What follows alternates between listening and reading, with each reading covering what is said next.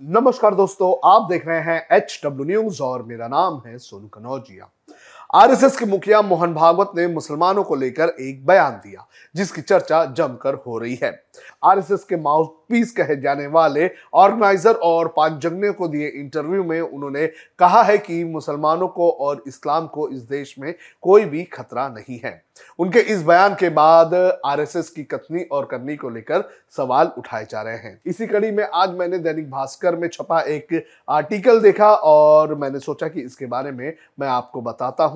इस आर्टिकल में बताया गया है कि आरएसएस के पूर्व संचालकों ने मुसलमानों को लेकर क्या क्या कहा है। मैं आपसे अपील करना चाहूँगा कि आप इस आर्टिकल को ज़रूर पढ़े, दैनिक भास्कर की वेबसाइट पर जाकर। साथ ही मैं आपसे यह भी अपील करना चाहूँगा कि आप इस वीडियो को बड़े पैमाने पर शेयर करें। सबसे पहले बात करेंगे आरएसएस के सबसे पहले सर संचालक रहे केशव राव बलिराम हेडगेवार की। इस आर्टिकल के मुताबिक हेडगेवार कहते थे कि भारत के मुस्लिम यवन सर्प है। यानी कि उनकी तुलना सांपों से की है। 1925 से 1940 तक आरएसएस प्रमुख रहे हेडगेवार का एक बयान जो है इस आर्टिकल में बताया गया है और इसमें क्या कहते हैं वो, ये बताया गया है। इसमें वो ये कहते हैं कि खिलाफत आंदोलन के दौरान हिंदू मुस्लिम भाई भाई का नारा भले ही आकाश में गूंज रहा हो, लेकिन इसकी हकीकत में संभावना काफ़ी कम है। इसकी वजह है कि खिलाफत आंदोलन में भाग लेने वाले मुस्लिमों ने अपनी मातृभूमि से अधिक अपने धर्म के प्रति वफादारी दिखाई है। केशव बलिराम हेडगेवार की जीवनी लिखने वाले सीपी विभिष्कर के मुताबिक हेडगेवार मुस्लिमों को यवन सर्प कहते थे। ये शब्द जो है, वो राष्ट्र विरोधी विदेशियों के लिए इस्तेमाल किया जाता था।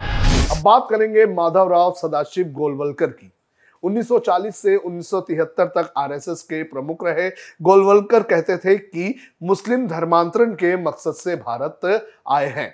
उनके एक भाषण का हवाला देकर इस आर्टिकल में कहा गया है कि वो कहते थे कि भारत का पिछले 1200 सालों का इतिहास धार्मिक युद्ध का इतिहास रहा है, जिसमें हिंदुओं को खत्म करने की कोशिश की गई। 1200 साल पहले जब से मुस्लिमों ने इस धरती पर कदम रखा है, उनका एकमात्र मकसद पूरे देश का धर्मांतरण करना और उसे अपना गुलाम बनाना है। माधवराव सदाशिव गोलवरकर के बंच ऑफ़ थॉट्स किताब में लिखी इन बातों को संघ ने खारिज करते हुए इसे गुरुजी के निजी विचार बताए हैं। अब बात करते हैं बाला साहेब देवरस की।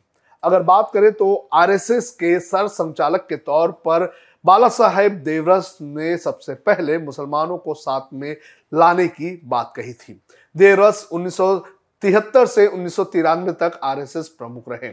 उन्होंने एक भाषण में कहा था कि सैद्धांतिक रूप से हमने ये स्वीकार किया है कि पूजा पाठ की पद्धति अलग होने के बावजूद मुसलमान भी राष्ट्र जीवन में समरस हो सकते हैं। हमें नया आरएसएस बनाना चाहिए और मुसलमानों के लिए भी दरवाजे खोलने चाहिए। 1977 में आरएसएस की प्रतिनिधि सभा में मुसलमानों को संघ में लाने के सवाल पर यह बात तब के सरसंचालक बाला साहेब देवरस ने की थी। हालाँकि यादव राव जोशी, मोरोपंत पिंगले, दत्तोपंत तेंगड़ी जैसे बहुत से नेताओं ने इसका कड़ा विरोध भी जताया था।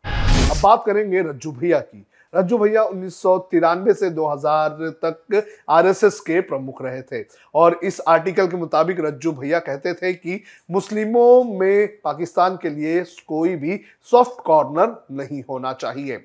उनके एक भाषण का हवाला दिया गया है, जिसमें रज्जू भैया कहते हैं कि भारत में अट्ठानबे प्रतिशत मुसलमान धर्मांतरित हैं।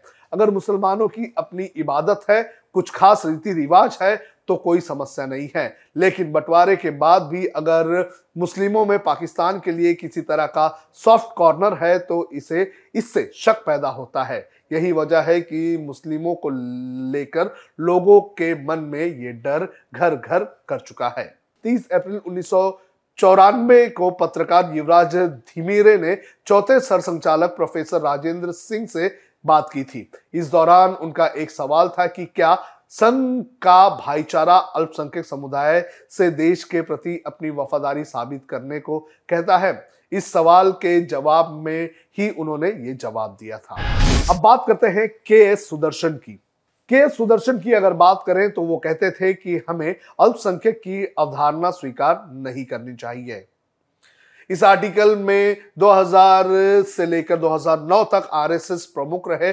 सुदर्शन के भाषण के एक हिस्से का ज़िक्र किया गया है। उसमें वो ये कहते हैं कि हम अल्पसंख्यक की अवधारणा को बिल्कुल स्वीकार नहीं करते हैं। संघ प्रमुख के तौर पर के सुदर्शन ने 20 साल पहले, यानी कि साल 2002 में मुस्लिम राष्ट्र मंच की शुरुआत की थी।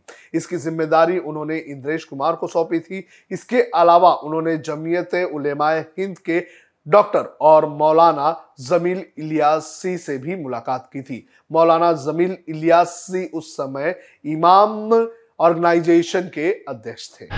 तो ये आरएसएस के जो पूर्व सर संचालक रहे, उन्होंने मुसलमानों को लेकर ये बयान दिए हैं। कुछ लोगों ने मुसलमानों को एक्सेप्ट करने की बात कही है तो कुछ लोगों के बयान जो रहे हैं, वो मुसलमानों के खिलाफ रहे हैं। अब मोहन भागवत का ये जो बयान सामने आया है, वो कहीं ना कहीं ये कंफ्यूजन ज़रूर पैदा करता है कि मुसलमानों को लेकर आरएसएस का स्टैंड क्या होगा, जबकि आरएसएस की नींव रखने वाले मुसलमानों के खिलाफ बयानबाजी कर चुके हैं। पूरे मामले पर आपका क्या कहना है, आप कमेंट करके हमें ज़रूर बताएँ।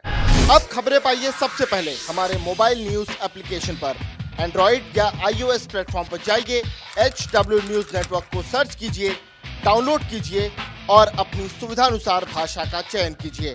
खबरों की भीड़ में अपने काम की खबर पाते रहिए।